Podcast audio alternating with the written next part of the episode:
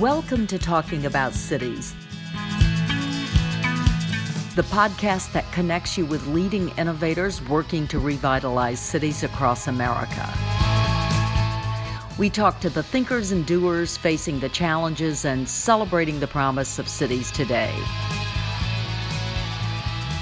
I'm your host, Carol Coletta of the Kresge Foundation, and today we're talking to Adele Yellin. Adele is president of the Yellin Company in Los Angeles, whose most famous property is downtown LA's Grand Central Market. Celebrating its 100th year of operations, the market is an extraordinary mix of old and new vendors, the authentic and the hip, locals and tourists, people of all incomes. That makes it a very unusual place in today's market. So it's hard, Adele, not to love Grand Central Market. What's underneath the magic of the market? I think it's diversity. There is this diversity of foods and diversity of people. And it's not beautiful, but it's welcoming. And it's a civic space. And LA has so few civic spaces where everyone can get together. You know, you've got the west side, you've got downtown, the east side, and people they come to the market and they feel like they're meeting everyone from everywhere. And they are. And you've got all price points inside the market, but it's that diversity of experience, which actually is quite unusual in Los Angeles. And I think that's what makes it so special. Was that intentional on your part when you think about the market now and layering on things to the market and who the vendors will be? Do you think I'm aiming for diversity? I want this to be a civic space. Thus, I will yes. do XYZ. What does that look like for you? So, when I took over day to day operations, we were 40% vacant. So, my first matter of business, you know, the first thing I went to do was to fill the empty spaces. But I wasn't going to fill them with people that were like the other people. We had had multiple, six or seven taco stalls and six or seven vegetable stalls. We needed a new kind of experience, but I have these incredible vendors who have been here for years and years who are very successful, and I did not want to displace them. So my thought was really let's bring in a new community of people to start working in these other spaces, but integrate them together. And it just sort of worked.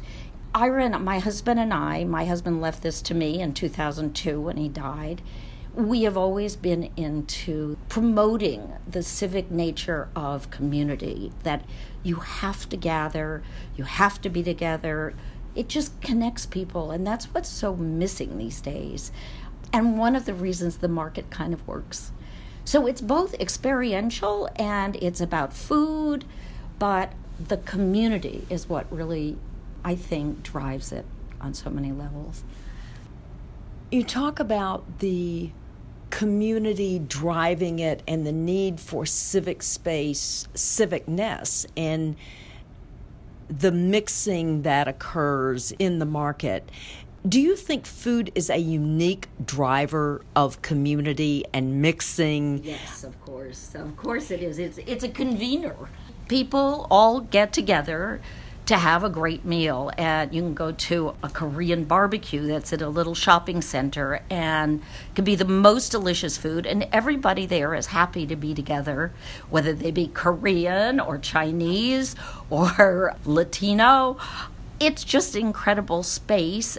And food is a it's a connection. It's just personally for me, it's just a fun way to live is it is a eating. eating is a fun way to live. But is there any? Do you see any substitute for that? Occasionally, for instance, Adele, I think about sports. I'm an NBA fan, and at an NBA game, it feels like the diversity is amazing among the fans, and yet we're all rooting for the same thing. So you have interaction among strangers that I think is generally very positive. So I'm wondering if someone said, Adele, I need you to come over here and help me build community, and this time we're not going to use food. What other ideas do you have, Adele, for helping me build community? What would you say? Architecture, good architecture, thoughtful architecture, caring architecture builds the sense of well being in a community. Having places to go, little parks. It's so interesting because I, I just went to Westfield and they've just redone their space there. And they have these little seating areas now. And they're sophisticated and people are using them. And they're, they're not like corny, they reach out to you in some way. People are sitting there waiting for other people who are shopping, and it just, I think that works. Well, one of the other things that I think we should be working on is gardening because I think gardening, first of all, as an endeavor, it's one of the most satisfying things we can do. And having gardens, you're at peace. You feel good in those environments.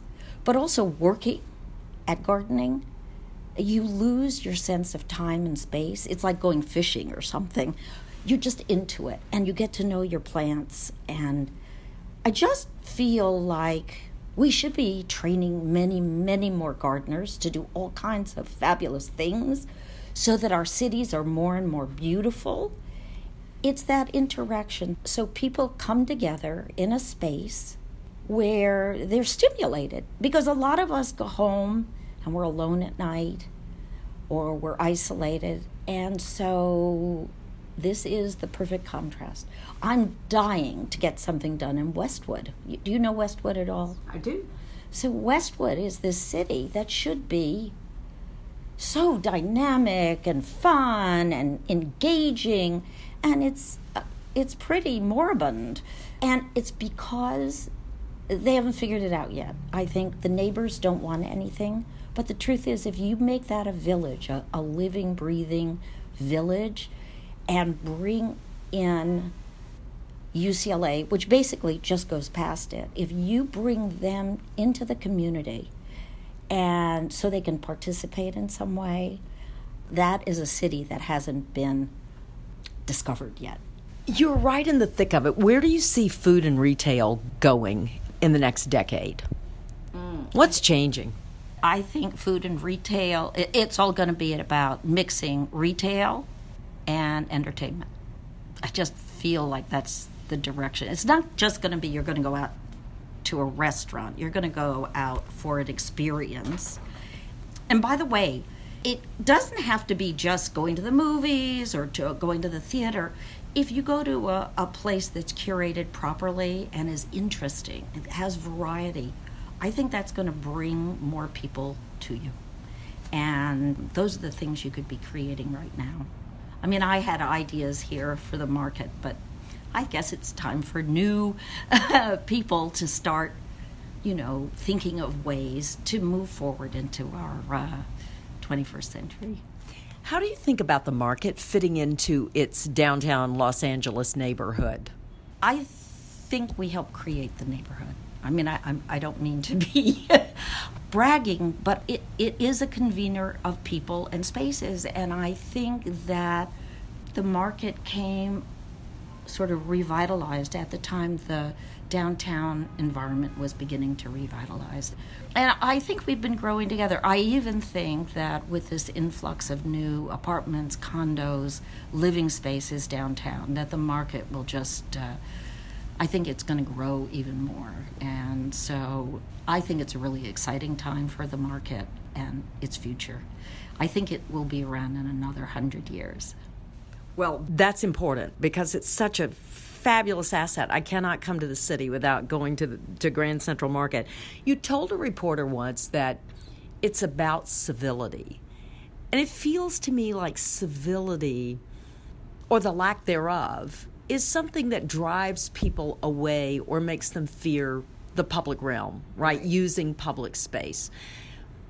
Thinking about the public realm, not the private, although yours feels like a wonderful mix of the 2 mm-hmm. public private, its openness and so forth. But thinking about just the public realm, what government attempts to manage, do you think there are ways that we could manage for civility or ways that we could signal that civility is the norm here. But isn't that the question these days? That's truly our question. Um, it seems to work over here in this environment. I don't know. It's an intangible in a way, but I think if the people in control who are managing something, if you feel that there is civility on the part of the people who work in the market and everyone there, that we all have to get along. I think that helps to reinforce that sense of welcoming and tolerance. And uh, right now, I, I don't know what to do about our society. I just feel like people are so disconnected and um, and I just wish I wish there were ways we could make everyone feel connected. And right now government is divisive, but I think it's up to us as stewards for our community to work for that connection. You know, I'm on the board of Angels Flight. Angels Flight is the shortest railway in the world, and it connects Grand Central Market and the historic core to Grand Avenue, which is like at a 90 degree angle up a hill. And Angel's Flight was out of business for a long time. We had an accident and then we had all kinds of problems getting up. And we made outreach to the mayor. There was a whole group of us, and the mayor and some lawyers made outreach to some big corporations. And these people came in, stepped up, and we now have this public private partnership where Angel's Flight is up and running again. I was just with some of the people from one of the corporations that they're so lovely. They're from Spain and they believe in that civic pride and giving back. And we just all have to be thinking like that. It, we can't be in silos. We have to work together. Just one last question, and that is you say the market has another hundred years. What's in it the near term future for the market and the surrounding neighborhood? Well, there's a lot of new development that's coming in all around, and the market has a lot of options and possibilities. I'm really excited about what is coming. I don't really want to talk about it right now, but there's so much housing that's coming into downtown, and in the last four or five months, right around here, there are more restaurants opening. And I, I say the more the merrier. I know that we're going to have a new person that's going to be in the Million Dollar Theater doing a whole new kind of work. It's not they're going to take advantage of the theater, but it's sort of a it's an integrated online concept, retail concept, music concept. So there are interesting things that are going to be happening around here. And uh, it'll be fun to be a part of that and to watch it happen. I think, Adele, you've made one of the great, great places in the world uh, with Grand Central Market. And I thank you for what you do and for sharing it with us on Talking About Cities. Thank you. Adele Yellin owns Grand Central Market in downtown Los Angeles and is president of the Yellin Company. Thanks for listening. You can always hear the latest Talking About Cities podcast and the archive of past shows at kresge.org, and you'll also find links to learn more about our guest. Contact us at talkingaboutcities at kresge.org with your comments and suggestions. Love to hear from you.